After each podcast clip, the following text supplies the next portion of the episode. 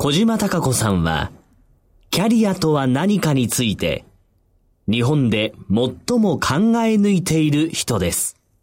村上流。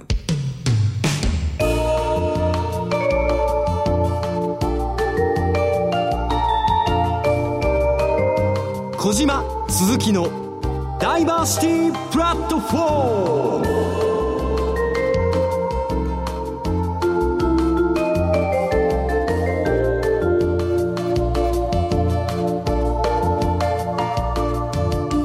共生キャリア研究所所長の小島貴子です。副所長の鈴木智美です。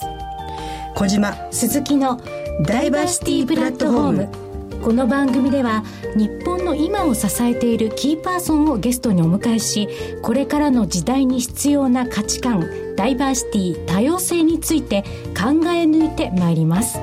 さて小島所長をすっかりと秋めいてまいりましてこの時期というのは毎年恒例のセミナーですとかイベントなどが開催される時期でもあるんですよね。はい。本当にたくさんの楽しそうなフェスタの情報が入ってます、はい、前回の放送の時にもご案内させていただきました、埼玉県が主催した埼玉スマイルウーマンフェスタが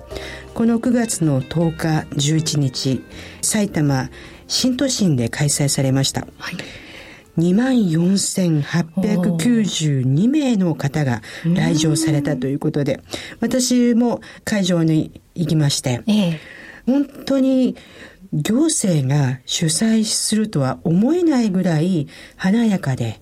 楽しくて、そして一つ一つのブースが考えて作られているなということで、改めて埼玉県が女性を本気で応援してるっていうのを感じました、うん、私も取材という形で足を運んだんですけれども来場者の方々なんですが多様というか多岐にわたっていてスーツ姿のビジネスパーソンの男性の方であったりとか一方でベビーカーのママさんたちであったりあるイベントとかセミナーですと、どうしても同じようなね、タイプの方々を対象にした、まあ、来場者ということになりがちなんですが、いろんな方々ですね、多種多様な方々がいらしてるなという印象でしたよね。私は専業主婦というですね、この言葉もあまり好きではないんですけども、無職で子育てをしている時代に、とても自分が孤独で、孤立をしてるなって思ってたんですよ。行くところも子供の病院だったり、公園だったり、時々誰とも話してないな一日と思うことがあったんですね。で、今回のフェスタを見て、女性が孤立をせずに本当の意味で自立したいっていうことをですね、多面的に支援して、女性が社会とつながるバトンを行政の中で作ろうとしていることを感じられて、うん、心の底から応援したくなりましたよね、うん、やっぱり社会との接点を持ちたいっていうのがあるんでしょうね。行くところがない自分が、まるで無能なように感じたことが何度もあった。働いていると、決まった時間に起きて、行く場所があって、自分のやることがあるんですけど、家の中だけにいると、まあ全部自分で決めることはできるんだけども、誰とも会わないとか、いうものすごい焦りが何度も起きてきたので、行く場所があるってすごくいいことだし、同じような子供を持ってる人、子供がいなくても働きたいと思う人がいるっていうことは力強いんじゃないかなと思いました。はいまあ、そうした中でなんですけれども、主婦の方を含めですね、女性起業家の皆さんによるプレゼンテーション大会も開催されていまして、その取材に行ってきたんですね。で、埼玉スマイルウーマンピッチというプレゼンテーション大会だったんですけれども、ファイナリスト6名の方々、うん、まあ、プレゼンテーションのまあうまい方々とい。うんでしょうかね、はい、ビジネスモデルがしっかりとしている方々6名がファイナリストとして参加して、すべて取材させていただいたんですけれども、まあ皆さん生き生きと発表されていまして、で、やはり事業モデルというのが身近なものが多かったんですよね。で、まあ、政府が進めている働き方改革にもつながる事業モデルだなという印象もあったんですけれども、まずはその育児について、助け合い育児、それを地域協力をする形で進めていく事業モデルであったりとか、あとあの主婦の方々が自分で受けたい美容っていうんですかね、そこに着目したショップの展開であったり、あと面白いなと思ったのは、文系の総合職の方々、まあ、文系総合職のマッチングサービスということで、主婦業と両立できるフリーランスの総合職、まあ、管理職も含めてなんですよね。人事の部門であったりとか営業職もそうなんですけれども、主婦業と一緒に両立しながらフリーランスとして総合職のお仕事をしていくっていうようなモデルをですね、展開されているところもあって、時代に合ってるというか。そうですね。均等法が施行されて、女性も様々な機会を得ることができたと言っていますが、実際のところで言うと、実はまだまだ男性並みに働くことをどこかで強要されていて、やっぱり女性のライフイベントと男性のライフイベントっていうのは同じではないので、そのライフイベントに無理をさせないこれはとても重要なことだし、その支援の仕事がなかったことが反対に不思議ですよね。ね。確かにそうですね。そのライフイベント、うん、この発表者の方々も、ある意味人生設計の中で仕事やビジネスがあるという、うん、そういった自然体な考え方っていうんでしょうか、流れとして。あの、私は25で子供を産んで、ええ、30の時に、ええ、これから一生自分が経済的にも自立した人間として生きるために職を改めて持とうと思ったんですね。うん、でもその時には過去働いている職業には戻れない。で、今のように復職制度もないですし、子供がいる女性が総合職として復活はできない。はいその時にやはり過去の能力を生かしつつも新しい職を得るっていうことがなんと難しい社会なのかっていうのを自分自身が経験しているので30年経ってもまだ同じ苦しみを同性が持っているっていうことに悲しさと自分の非力力のなさを感じてます。でもやはりたくましくここで自分たちがあれがないこれがないって社会とか企業に不満を言わないでじゃあ私がやるよっていうのがあのプレゼンにつながってるんじゃないかなって思いましたね。はい、私はよくライスワークとまあライスワークって食べていくためにあなるほど、うん、稼ぐワーク。だからライスライス。もう一つがライフワーク、うん。自分が生きていく中でやるある意味のミッション。これが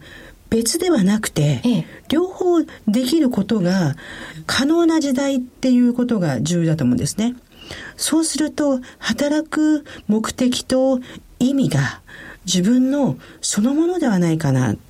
これは仕事面白くないけど、生きていくためには働かなきゃいけないんだよっていうネガティブなことではなく、私は生きていくために自分の能力や自分の持ってる個性をここで活かしながら、それ自体が私の生きる道であり、私の生きがいなんだって言えたら、とても素敵だなというふうに思っていて、実は女性はそれに近いことが日常でできてるんじゃないかなと。そうでしょうね、うん、感覚的にあるんでしょうね。ですから、労働というとね、重たい印象になるんですけれども、ワークっていう表現はとてもフィットしやすいっていう気がしますよね。そしてこの秋はですね、はい、就活生たちに向けたイベントも開催されるということですね。そうですね。この10月11日、市ヶ谷のアルカディアホールで、はい、この番組にもですね、毎回ゲストに来ていただいている、東京中小企業家同友会の企業様が約70社集まって、就活生に向けて企業説明会、合同説明会を開催されます。ここがですね、何が大きく違っているかっていうと、はい、この合同説明会を主催するのは東京中小企業家同友会です。しかし、企画運運営をするのは大学生。え、学生側？そうなんですよ。何ですか？学生たちは、やはり就職をするときは、自分たちがある意味、値踏みをされる。まあ、表現が私とても気になるんですけども、就職のことをマーケットって言いますよね。言いますね。売り手市場だとか、買い手市場とかね。そうなると、じゃあ学生は商品なのですかと。彼らはと供給で決まる商品なのか。彼らは素晴らしい日本のこれからを支える日本の宝ですよね。で、彼ら自身もまだ何者にもなっていなくて、もしかしたら商品と言葉をあえて使うんであれば、まだ商品の価値はないかもしれないです。しかし、これから企業で働きながら様々な経験と人間関係の中で成長して素晴らしい価値を生み出す人だったんですね。ですから、その人たちを今何者でもない時に寝踏みをするのではなくて、一緒に働く、これから仲間として迎え入れるという形に持っていただくこと、それから、やっぱストレスかかりますからね、うん、就職活動は。ね、よく恋愛と就職活動を、うん、まあ似ているなんて表現をね、聞いたりするんですけれど、恋愛と就職活動似てるって、ね。私は似てないと思うんですよ。似てない。はい。恋愛って、偶然でしょ、まあそうですね、うん、恋はするというよりも、恋に落ちてしまう。フォールインラブ就職っていうのは、やっぱり自分が行きたいところを探したり、向いてるところを探しながら、出会いを自分で作っていくんですけど、恋愛は、やはり自分で作れないところもあるじゃないですか。計画的には進まないですもんね。で、今回の就活の合同説明会は、その作られている出会いをもっとワクワクする。で、なおかつ、割と就職する学生のことを、就活人格になるってあるんですよ。企業の人によく見られたい。それから企業も本音ベースを言うと、学生が来ないからって言って、ちょっとデコレーションする？これでは本当のマッチングできないので、本音と本気でぶつかり合おうっていうことで、ポスターも学生作ったんですけどね、ええ、キャッチコピーが、猫かぶってんじゃねえってポスターもね、すごくインパクトありますね。猫のお面ですか？猫のお面を半分剥ごうとしている学生っていうところで、こういう発想ってやっぱりまだ何もなってない学生でしか出ないのかなっていうところで、これは本当に楽しい。就活って本来もしかしたらこういう偶然的なワクワクするもんじゃないのっていうところに戻れたんじゃないかなと思ってます。はい。その合同説明会ですけれども、10月の11日です。はい。ということで、ぜひともね、はい、皆さんもチェックしていただきたいと思います。さて、今回の番組のラインナップなんですが、この後のコーナーはダイバーシティキーパーソンです。ゲストは株式会社 PHP 研究所専務取締役、政策シンクタンク PHP 総研代表の長久俊夫さんをお迎えします。PHP 研究所って私は今だとコンビニに行きますと PHP の雑誌がありますし、はい、様々なところでですね、出されている書籍に目を触れると思います。しかし、長下代表は PHP 総研の方でですね、政策シンクタンクやられていて、私たちが生きていく、働いていくっていうことを多面的に研究されていますので、今回もいろいろなお話を伺えると思って楽しみにしています。はいそしてその後の日本の今を支えるブロンズ企業のコーナーでは、東京中小企業家同友会共同求人副委員長山下奈々子さんをお迎えいたします。株式会社ワイズインフィニティ代表取締役山下さん。やっと女性の社長が来ますね。そうですね。と言っても、肩肘張っていくんではなくて、とってもしなやかで、うん、フラットで、もう笑顔が可愛くて、キュートで、うん、そしてクレーバーな、はい、ね、素敵ですよね。打ち合わせに会社にお邪魔したんですけども、とても愛があって、うん、ああ、今度本当にお話聞けるの楽しみにさせてくれる方だなと、本当に心から思いました。きっと家族的な経営もされてるんだろうなという、そんな印象を持ちましたよね。はい。それでは進めてまいりましょう。小島。鈴木のダイバーシティプラットフォーム、スタートです。ダイバーシティキーパーソ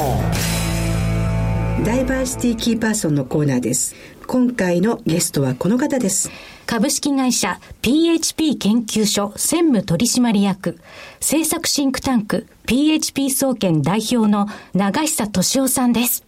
長久さん、よろしくお願いいたします。よろしくお願いいたします。よろしくお願いいたします。PHP 研究所といえば、創設者はあの松下幸之助さんです。まず、PHP 研究所さんの歴史と、制作シンクタンクである PHP 総研さんの役割について、簡単にお話ししていただけますか？PHP 研究所の歴史は結構長いんです。はい。1946年ですね、創設は。ですから戦争が終わった次の年に松下幸之助が作ったものです。で、なぜこういう研究所を作ったかと言いますと、戦争が終わって世の中がとても混乱していた状況です。みんな空腹でですね、住むところもまあままならない。そういうような状況で、空を飛んでる鳥はお腹を空かしていないと。だけど、なんで人間はこんなにお腹を空かしてわざわざ戦争して苦しい状況を作っているんだろうと。これでいいんだろうかと。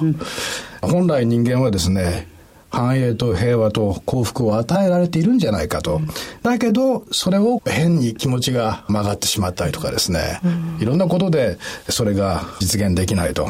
で、こういうような社会を実現するためには、本当に素直な気持ちになって、その実現に努めていく必要があるんじゃないかということで、その研究をしていこうというのが PHP 研究所の始まりです。で、その後、いろんなことをやっていくんですね。うん、ですから、結構古いんで、いろんなことをやってきました。まだ私は生きて生まれてないという、その時代からですね、1947年ですね、設立された翌年に、月刊誌 PHP というのが、ご存知でしょう、はい、小さいやつですね、はい、どこにでも売られてますけども、あれを発刊するということになります。その後、ちょっとお休みの期間があるんですけれども、様々な研究を松下幸之助が進めていくんです。新しい人間観ですとか、観光立国提言ですとか、そうしたものをやってきます。1961年からちょっと活動が進みまして、様々な政策提言を松下幸之助がやっていくという時代があります。例えば、政治に生産性をですとか、道徳は実利に結びつくですとか、拝見自主、これは今の同州制の議論のもとになってますけれども、あとは財政問題を考えた崩れゆく日本をどうするかですとか、新国土創生論、これは公共事業に関するような話ですけども、そうした提言を松下幸之助自身が発信していきました。で、その後1977年ですね、出版事業というものを強化していくと。あと雑誌のボイスという、ありますけれども、それを創刊していくと。その中で様々な提言を発表していくんですね。無税国家論ですとか。そうした今、我々実際に取り組んでいるような研究の元になっているような、そうしたものを発表していきます。で、その後、PHP 研究所の中で、シンクタンク機能を高めようということで、政策研究提言機構、世界を考える京都境というものを作ります。俺のメンバーはそうそうたるもんだったんですけれども、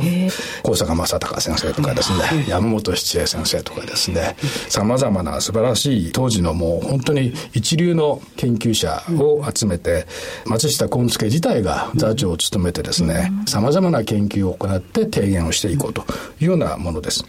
で、今の政策シンクタンク PHP 総研というのは、その流れを組んで、政策提言を目的として、様々な研究をして提言をしていくという、まあ、PHP 研究所の中の組織ということです。なるほど。最近では株式市場でも、まあ、テーマで上がってる働き方改革。注目のテーマになってるんですよ、えー、実は PHP 総研さんでは国、観光庁、それから企業に向けて働き方改革を推進するという研究をされましたよね。はい、ちょっとタイムリーですし、はい、実は働き方改革銘柄じゃないですけど、はい、そういうの動いてるんですね。すね関連セクターがマーケットで動いてますからね。うんぜひその政策提言の内容を少し教えていただけますか？これは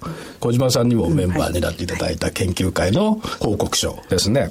去年の9月16日だったと記憶してますけれども、政策提言として新しい勤勉宣言というものを発表いたしました。同じ日に塩崎厚労大臣にこれを手渡して、12月にかなりボリュームのある報告書を作ってそれも発表しているということです。中身ですけども、お話しすると結構長くなってしまいますけれども、簡単に言いますと、これまでの働き方というのは、大量生産、大量消費の製造業的な働き方がまあ中心だったということですよね。みんな一斉に出社して、働き出して、必要であれば遅い時間まで働いたり、残業してですね、長時間働くと。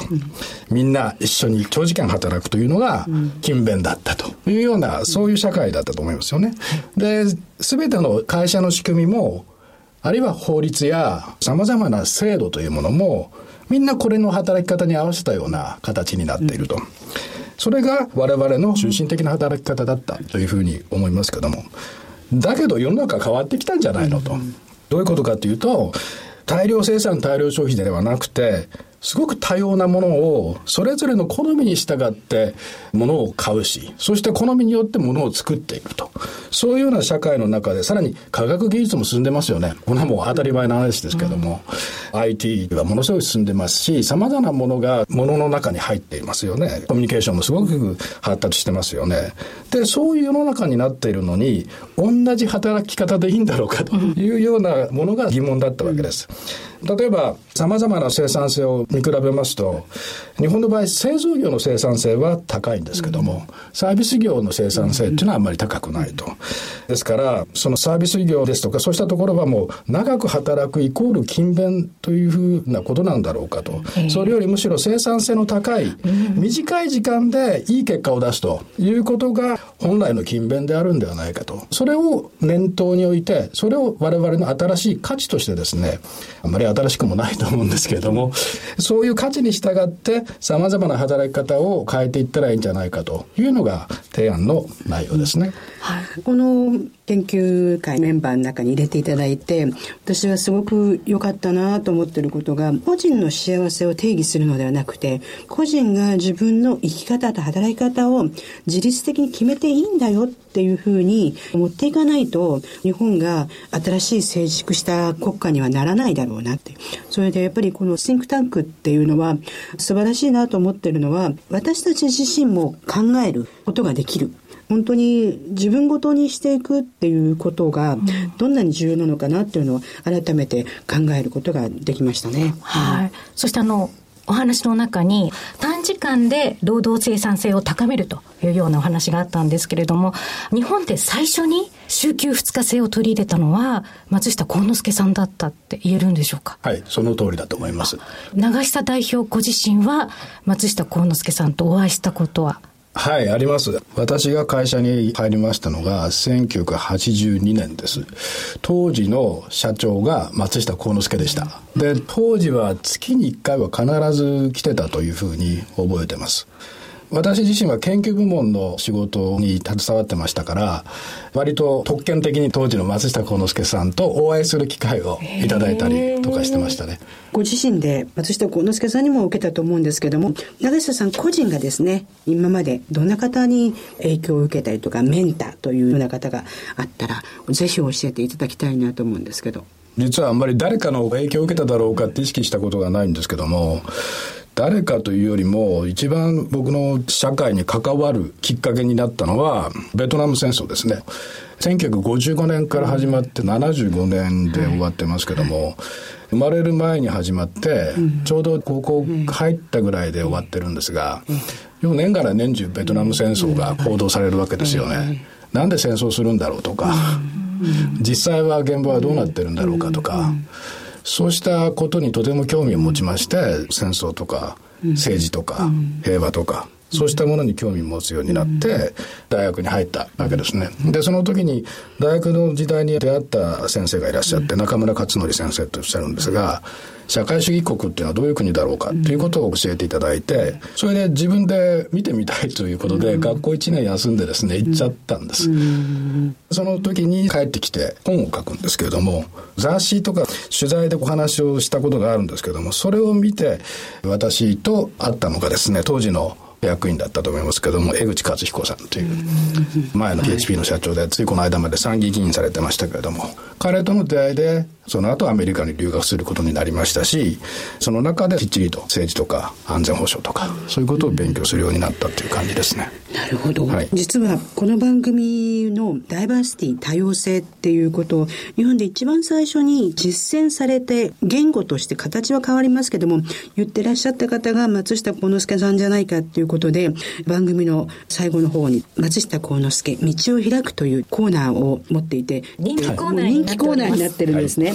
で、道を開くって本当に平易で分かりやすいけども、聞いてる時ですね、いろんな言葉にずしんずしんとくるんですけども、松下幸之助さんという方のビジネスモデルや働き方において、様々に道を開いていらっしゃるんですけども、近くで見られた方としては、どんなふうにお考えですか？松下幸之助さんの印象ですか？はい。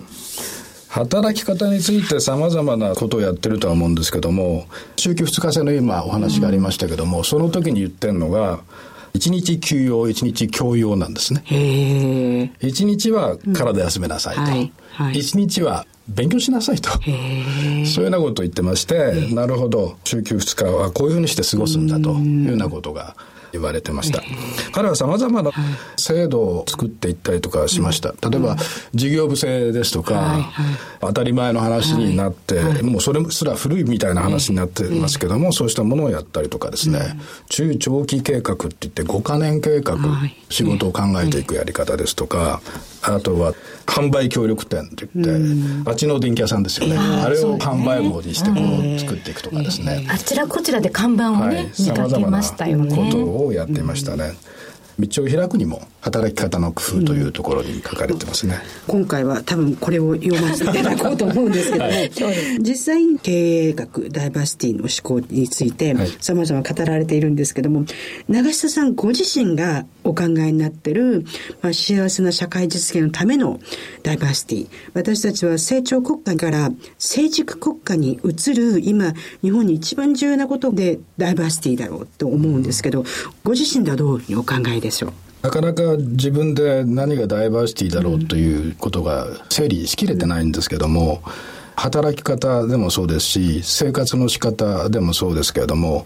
まずは物の見方が多様であって、物の見方に関して何らの制約も受けないような、そうした社会というのがとても重要なんだろうというふうに思います。働き方に関して言えば、先ほどお話しましたけども、生産性を高めるということを考えるならば、時間と空間の制約というものを取り払っていくと。はいいうようなことが必要だと思います。うん、つまり、どこでも、いつでも働けるというか、稼げるって言った方がいいのか分かりませんけども、様々なものを使って自由に働けるような、そうした環境設定をするというのが、多様な生活にもつながるんじゃないかなというふうに思ってます。最後に PHP 研究所、それから政策シンクタンク PHP 総研が今後どのような展開を進められるのかっていうのをぜひ教えていただけますか？えっと、様々なプロジェクトを今、同時展開してます。例えば、今の国の財政の問題を研究して提言をしていこうというような研究会もやってますし、毎年次の世界はどのような変化をしていくんだろうというようなグローバルリスクの研究もやっておりますし、様々なことを同時展開してるんですけども、勤勉といいますか、その働き方に関してもですね、去年新しい勤勉宣言というものを出しました。それをさらに今度は深めていくような、そうした活動を展開したいなと思ってます。それは提言の中にあったった政策をもっと深掘りしてですね、具体的にどうやって進めたらいいのかと。先ほど僕はダイバーシティはこうあるべきだみたいな話をしましたけども、それを実現するためには様々な制度を変えていかなきゃいけないし、法律も変えていかなきゃいけない。そうした中で具体的にどのような転換をしていかなきゃいけない。それは政府であったり、企業であったり。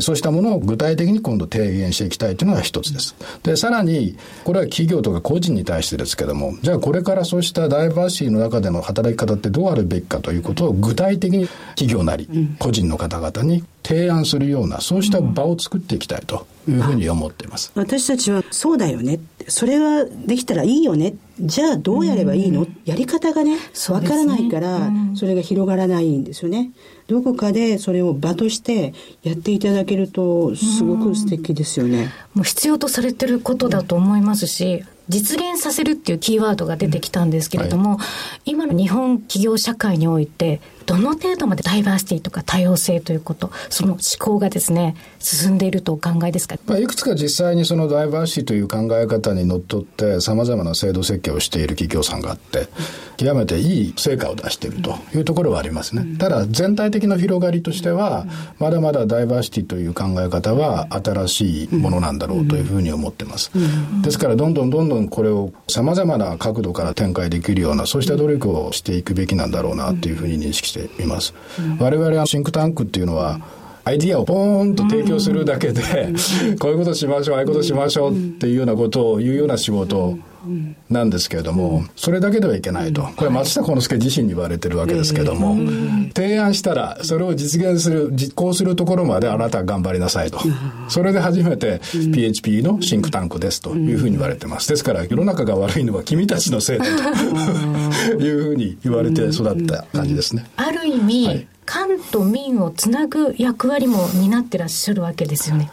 そうですね。官と民とあまりそんなに意識したことはないんですけども、世の中全体の仕組みに大きな関わりを持つのは政府がまずありますから、その政府が変わらないと民間が動きにくいっていうことがありますよね。ですからそこに対して様々な提案をするということはもちろん念頭に入れてやってきましたね。やっぱり政策シンクタンク何度かいろいろ関わらせていただいたときに俯瞰して見てるって思うんですね。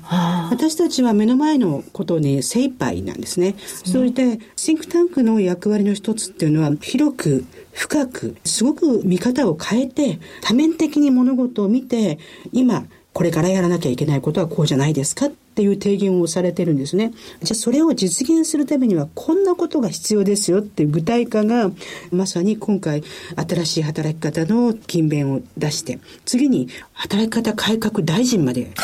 そうですねできましたね。できましたね。いや私ね本当にこれはものすごく素晴らしいことだと思うんですよ。うん、なぜならばもっと働けじゃなくて働くんだったら効率よく幸せになるように働こうねっていう誰もが思ってることをやる担当大臣がいるわけですよね。我々の提言発表した後に、厚生労働省の中に、働き方の未来2035という、そうした懇談会ができたんですね。その中に、我々のこの研究会のメンバーが2名ほど入って、そこで様々な新しい働き方の提案もしているんですね。で、さらに今、新しい働き方の改革大臣ができたということは、この我々の提言が、これだけではないんですけれども、様々な形で実現に向かって進んでいるというような、そんな実感があります。あと最後になるんですけど、はい、新しい働き方の新しいっていうのがすごくこだわったんですよ。変えるんだったらストレスがあるけど、新しいっていうのはものすごくこれからワクワクするような働き方だよねっていうのと、もう一つは新しい勤勉なんですよ。勤勉っていうとすごくなんか滅死暴行的に苦しいというイメージだったんですけど、そうではないっていうことで、この新しい勤勉っていう言葉がね、日本人らしく、なおかつグローバルな日本に重要なんだと思うので、ぜひリスナーの方たちは PHP 総研さんのダウンロードできますので、ではい、できます。読んでいただきたいです。これ実を言うと去年発表してから地方の方たちが読んでくださって、はい、もっと知りたいっていうふうに言ってくださって、講演も呼ばれたことあるんですよ。なので、ね、読んでいただけると、すごく腑に落ちて、これから自分自身も考えることになるかなと思います。うん、株式マーケットで働き方改革が、やはり注目のテーマになるということは、一人一人が本当に望んでいることなんだと思うんですよね。その証拠だと思うんですよね。結構みんな無理してですね 働いているというようなところがありますよね。ね一人一人皆さんね、え、ですから楽して働くってわけじゃないですけども、うんうん、効率よく働くというのは極めて重要なことだろうと思います。永下さん本当に今日はありがとうございました。どうもありがとうございました。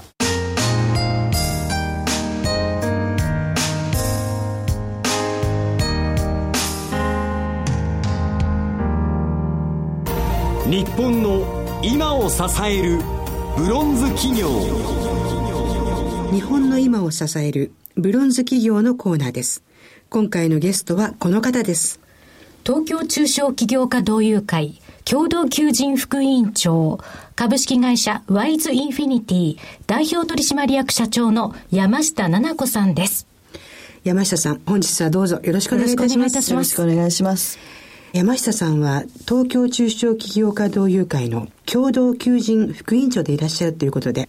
私は毎回申してるんですけど、中小企業のことをですね、ブラックとかホワイトとか色をつけていますが、日本の中小企業はまさにブロンズだというふうに思っています。まあ、ブロンズという制度というですね、人類が初めて作った合金はとても使いやすくて柔軟性があるということで、人間が進化する中でずっとそばにいた大切な合金ということですので、ブロンズというふうに言っております。はい。で、今ですね、山下さんが社長を務めていらっしゃるワイズインフィニティ。どのような事業展開をされているのか少し教えていただけますか？はい、ありがとうございます。ブロンズ素敵ですね。ありがとうございます。私どもはですね、翻訳の会社なんですけれども、特にあの映像翻訳に特化していまして、まあ DVD ですとか海外ドラマに字幕をつけたり、あるいはあのニュースや情報番組に翻訳をつけたりというようなお仕事をしています。それと同時に映像翻訳スクールを東京と大阪と名古屋で展開しているのと、あとは通信制のスクールもやっています。とっても小さいんですけれども、どれも小さく始めて少しずつ横展開をしようというふうに考えています。なるほど。50カ国以上の言語に対応しているっていうことで、でね、まあ言語はたくさんあるのは知ってましたけども、はい、パンフレットを読ませていただいて、ね、拝見して。見たことない聞いたこともないような言語もある。まさにダイバーシティの世界を事業展開されてるんですけども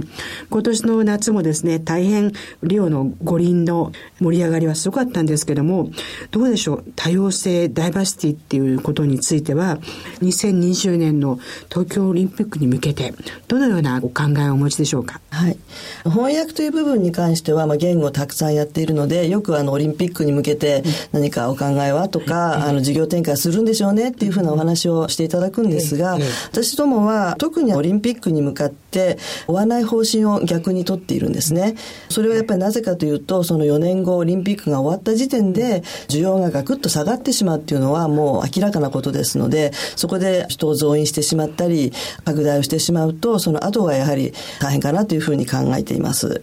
で、これまで通りの仕事を粛々としていきながら、ただ現状維持っていうことではなくてですね、今やってる仕事を少しずつ拡大をしていくっていう意味では、この先は考えていますが、特にオリンピックというものを目指しているわけではないんです。なるほど。むしろ2020年以降を見通してというイメージでしょうか？そうですね。見通してということもあるんですけれども、やはりその先って2020年以降ずっと続くわけですよね。うん、その中でやはり私たちの会社が何をしていくべきなのか、うん、どういうところがお客様にとって需要があるものなのかっていうことを見極めながらやっていきたいなっていうふうに考えてます。ね素晴らしいなと思ったのが、はい、翻訳のスクールも持ってるっていうのがね。そうですね。あの、普通ですと、まあ、ある意味、自分たちの持ってるノウハウっていうのは自分たちで抱え込むじゃないですか。うん、スクールを持つということは、それができる人が増えていくと、ある意味、ライバルというか、なっていくっていうようなことをお考えにならなかったんですね。今は思いますね、うん、ただその当時はですね、うん、字幕翻訳のあのスクールをやってるんですが、15年前ですけれども、字幕翻訳家という人たちの数がすごく限られていたので、その時に当時の DVD ですとか CS 放送が始まって需要が増えてきたと、お仕事の幅も広がってきたという中で、人材不足というところからスクールをしながら、そこから優秀な人材がいたらば、うちでお仕事していただくような、そういう流れを作っていこうというのが当初の考えでしたね。ね、その契約形態なんですけれども、フリーランスの方がほとんどということですか？はい。今500名ほどのフリーランスの方に登録していただいてるんですけれども、翻訳は全てフリーランスで、社内では最終的な納品確認ですとか、スクールの授業ですとかをやっています。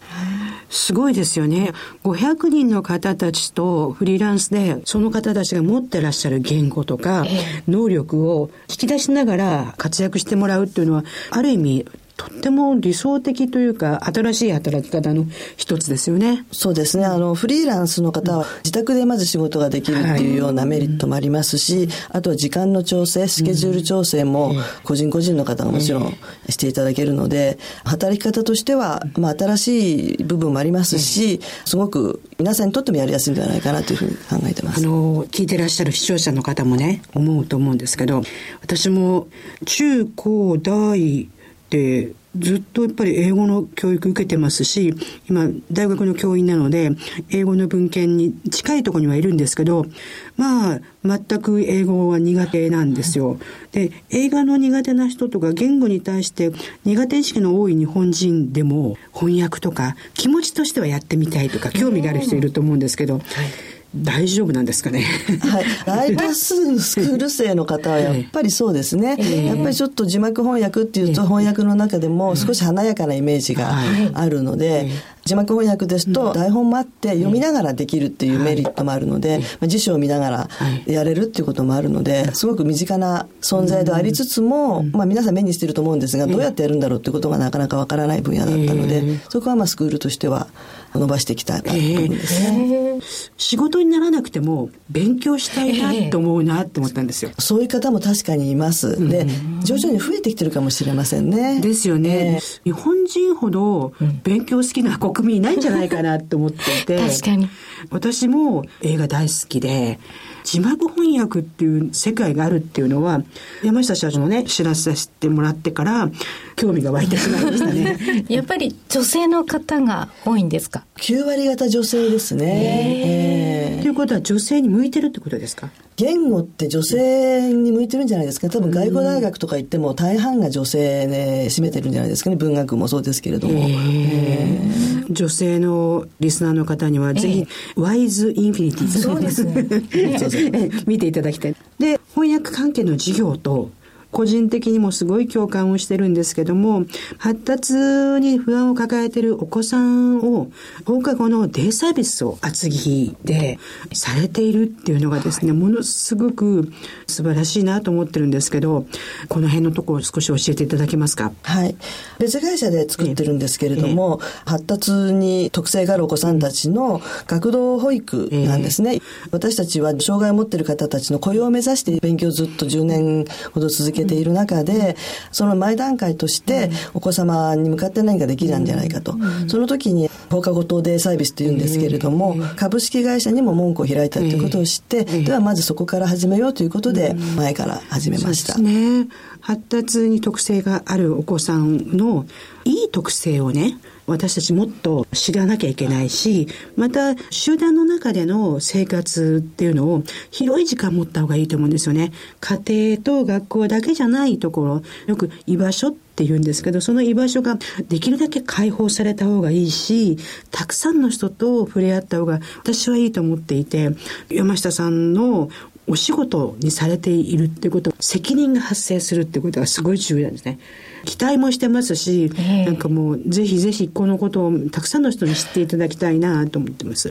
厚木っていうピンポイントなんですけど、はい、それはどうしてなんでしょう？はい、あの、実は厚木市出身で、もう幼稚園から高校まで、ずっと厚木で育っていたので、まあ、そこに対する恩返しもありますし、あとは地元の方たち、昔の友人たちの協力を得られるというところで、あの、厚木市というところでやっています。これ、いろんなところに多面展開ができるようなんですよね。最初に始められたのは初めに放課後東電サービスを始めていて、で、その中で明宝館高校という通信制の高校校の校長先生と知り合いになって、で実は発達に特性を持つお子さんの高校のサポート校をやってるんだよということを聞いて、それならうちやらせていただきたいということをお話しさせていただきました。まず自分でやられてたんですね。そうです。やり始めてました。はい。なるほど、なるほど。うんこのブロンズカンパニーに来ていただく社長さんたち、経営者の方たちっていうのは、自分たちの利益のとこだけ追求されるんじゃなくて、社会とのね、接点をすごく持たれていることと、今社会にある課題問題を自分たちの中でできるようにしたいっていうのをね、すごく熱心にやられているところに共感を持ってるんですけども、今後はさらにどんなことを展開として目指されてますでしょうか？学童保育の方と翻訳の全く別の分野なんですけれども、えー、どちらも私の中ではよく社員にも言うんですけれども、えー、社員の幸せがどこにあるのかということと、うん、サービスを受け取る方たちが何をもってそれを幸せとしてもらえるのかなっていうことを、まあ、翻訳の部分に関しても、高校に関しても常に考えているので、それが今翻訳をやってますが、社員にも言うんですが、翻訳ではなくてもういいと。何か社会にとって必要とされるもので皆様が困っていることを解決する何か方法が私たちにあるとしたらば、やっぱりそこを見出してそれを事業として発展させていくっていうふうに考えてはいます。なんかちょっとね優等生的な発言になってしまいますけれども。でもあのある意味女性のライフスタイルっていうんでしょうかね、その人生に合わせた働き方ができやすいというのも、ある意味翻訳のお仕事の気がするんですけど。そうですね。あの、先ほども申した通り、時間の配分ですとか、働く日数ですとか、それもあの自分たちでお決めになることができますし、一旦中断してもフリーランスという形態ですと、またスタートできるっていうメリットもあると思うんですね。やっぱりそれは女性だけではなくて、今、障害を持っている方の雇用もしてますけれども、やっぱりその方たちの体調ですとかに応じて時間を調整したりですとか、っていうこともできるっていうような部分ではあると思います。はい。なかなか社会にとって自分たちができることを考えたいと思っても、まあ、目先のことに一生懸命なのが働く人間だったりするんですね。はい、でも、経営者の視点がもっと広くグローバルだったり、ダイバーシティであると、私たちのやってることに意味が必ず出現するっていうことになるのかなと思ってやってらっしゃること自体の素晴らしさもそうなんですけどやはり中小企業家同友会さんそのものでね志とかそれから社会に対して貢献しようっていうのがすごく明文化されていて、うん、それぞれの社長さんたちが違うことを言ってるんだけどそこは皆さん一緒ですよね。はい、理念の一つとしては人を生かす経営っていうのが中小企業家同友会の大きなバックボーンになっているので、会員企業さんはそこを目指して活動してるんだというふうに思ってます。ね、ちょっと大きなテーマになってしまうかもしれないんですが、うん、山下社長が目指すというかイメージできる理想的な日本の社会のあり方というか、うん、どんな社会がハッピーなのか。なかなか難しいと思うんですが、おっしゃってるようなダイバーシティですよね。高齢者もそうですし、障害をお持ちの方もそうですし、弱者と言われてる女性もそうですが、やはりみんなが幸せ感をどれだけ持てるかなっていうことだと思うんですね。ね。幸せってその人によって違うでしょ？はい。だけど私たちって何かね、確一的な同じものを持ったり、持とうとしているのが多いですよね。でもみんな違ってていいし、はい、違うことがそれぞれの人の尊厳だったりするわけで、これから私たちもダイバーシティプラットフォームで、それぞれの方のダイバーシティっていう思考をね、うん、作っていただきたいなと思っています。山下さん、本当に今日はありがとうございました。ありがとうございました。小島鈴木のダイバーシティプラットフォー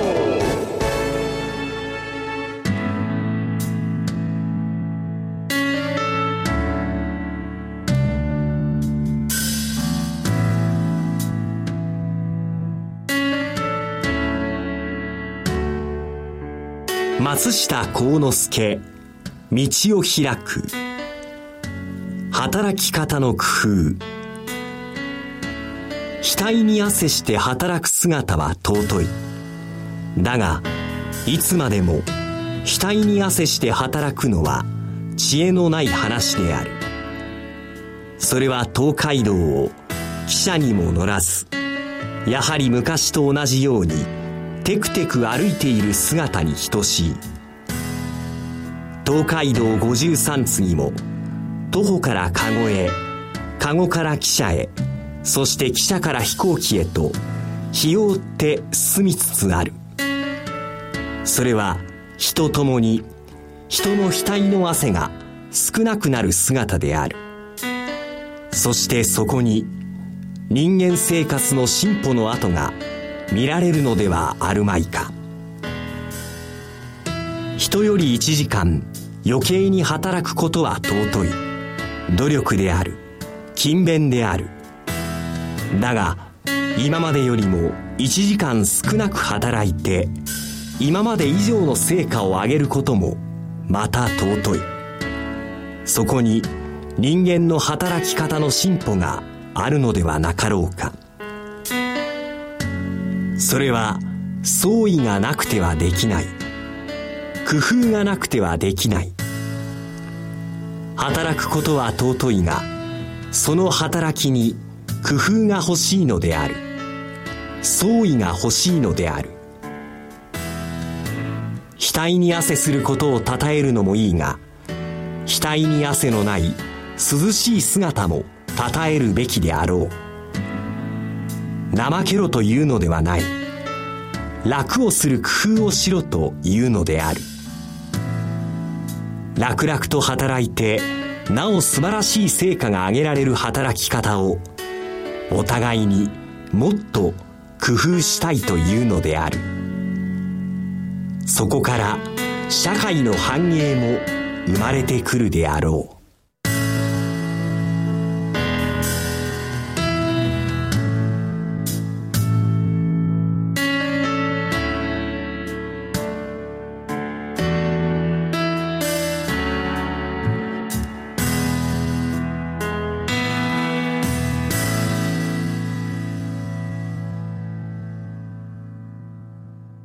松下幸之助、道を開く、働き方の工夫、PHP 研究所の協力によりご紹介させていただきました。なんてタイムリーな内容だろう。本当ですね。今日のテーマにも合っています。ともみさんは、ご自身の働き方の工夫ってどんなことをしてます？考えてみますと、優先順位をつけてるという気がしますね。人によってその優先順位って違うと思うんですけれども、私の場合には、ワクワクするかどうかお仕事自体にもそうなんですけれども、これから会う人とお会いする際に、ワクワクする人かどうかっていうことで。ドキドキじゃなくて？ドキドキじゃないんですね、残念ながら。ワクワク止まりなんですけど、ワクワクするかどうかの中で、ワクワクするような方とミーティング、打ち合わせをしている時などは、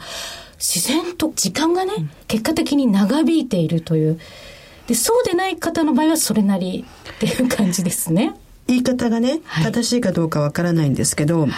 ワクワクが共鳴した時には、本当にいろんなアイデアが出て、えー、お互いが想像以上の能力が出ますよね。うん、ところが、なかなか噛み合わないと疲れちゃって、そう。私、ミーティングがうまくいかない時、何が悪かったのかなって反省するんですけど、結構大きいのは、同じ目標を持って話してるようなんだけど、実は見てるところが違うと、これって仕事もそうかなと思うのね。ともみさんの専門でね、よくコンテクストの話をされるじゃないですか。はいえ要は、丁寧にきっちりと伝えてない働き方をすると、ミスも出るし、はい、それから達成した成果がずれるのかなっていうのがあるので、はい私は働き方の工夫は、最初丁寧にかっちりやることが途中の時間の短さとかにつながるような気がするね。うんコンテクストスキルの話が出ましたけれども、やはりこのビジネスを進める場合、この方と一緒にお仕事をしていく際に、相手の出方であったり、相手の考え方、またはビジョン、望みであったりを類推してあげる能力が高いかどうかによって、相手を思いやれるかどうかっていうことですし、相手の方もコンテクストスキルが高い場合には、それがうまくマッチするんですよね。お互いを思いやって言ってみれば、あうんの呼吸まで行ってしまったりするっていう。なるほどね。銀行員をしてるときに、段取り八分ってよく言われてたのね。段取りをきっちりとやれば、ミスも少ないし、うまくいく。でも、段取りってことが分からなかった。で、段取りって何ですかって聞いて、そんなこともわからないのって怒られたのね。はい。今何を言いたいかっていうと、働き方の工夫って、まさに自分が考えることなので、段取りってこれなのよって教われたら、もう工夫ができないんだなっていう。なるほど。なので、今回の道を開くの働き方の工夫っていうのは、えー、時間の話をされてるようだけど、えー、実はその時間の中身と、仕事の質を上げることと、過去やってることだけを踏襲することではダメなんだよっていう、様々なことが書かれてるような気がしました。本当に今の企業社会に伝えたいメッセージと言えそうですよね。この中でね、額に汗をすることを称えるのもいいが、額に汗のない涼しい姿も称えるべきだろうって。うん、ここがね、ね、深いですね。深い。私、一生懸命仕事してますってパフォーマンスが上手い人が、ちょっといいような風潮がずっと続いてたじゃないですか。はい、それをもうすでに何十年も前に松下幸之助さんはそうじゃないんだよって。でも、ここには出てないですけども、時間の中身が良ければ結果も良しっていうところはあるんじゃないかなと思いました。うん小島所長はキャリアカウンセラーとして多くの方々の働き方について相談を受ける立場、コンサルティングをして来られた立場ということでもありますよね。はいはい、悩みとか、言い方変なんですけど、相談っていうのは、基本的には自分で解決するしかないんですよ。ただし、他の人の考えや他の人の視点から今の悩んでることが本当に悩みとして重要なのかどうかっていうのを見ることができるんですよね。ただ、私はいつも人の人生の支援はできるけども、本当に自分の人生を生きるのは自分しかいないので、えある意味支援の限界もあるし、大事なところは、あなた自身がどんな生き方をしたいのか、どんな働き方をしたいのかっていうのを自分に正直に考えることがとても重要ではないですかっていうのを気づいてもらいたいなといつも思ってますよね。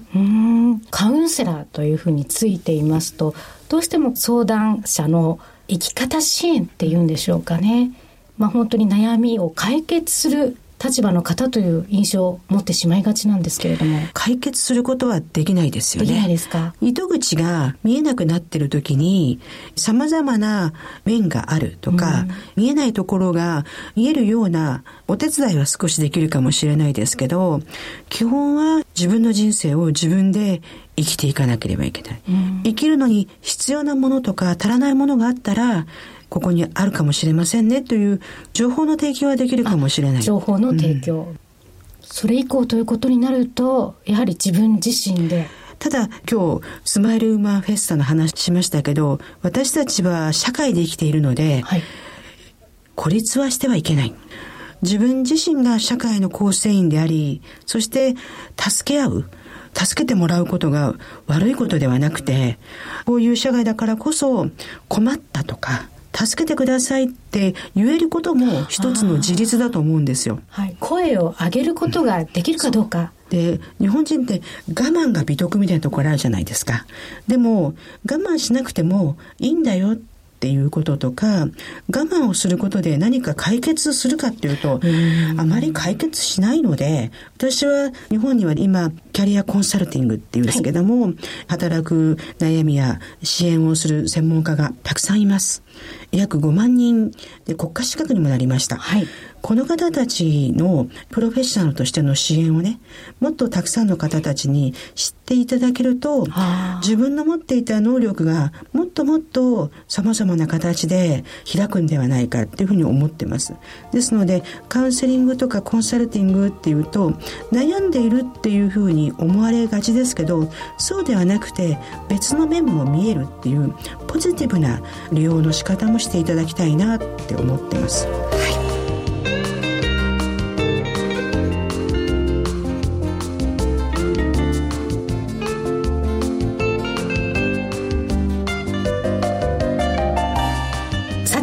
お送りしてまいりました。小島鈴木のダイバーシティプラットフォーム。そろそろお別れのお時間となってまいりました。次回の放送は10月10日祝日の18時から19時までとなっております。お相手は多様性キャリア研究所所長の小島貴子と副所長の鈴木智美でした。それでは10月10日のこの時間まで。さようなら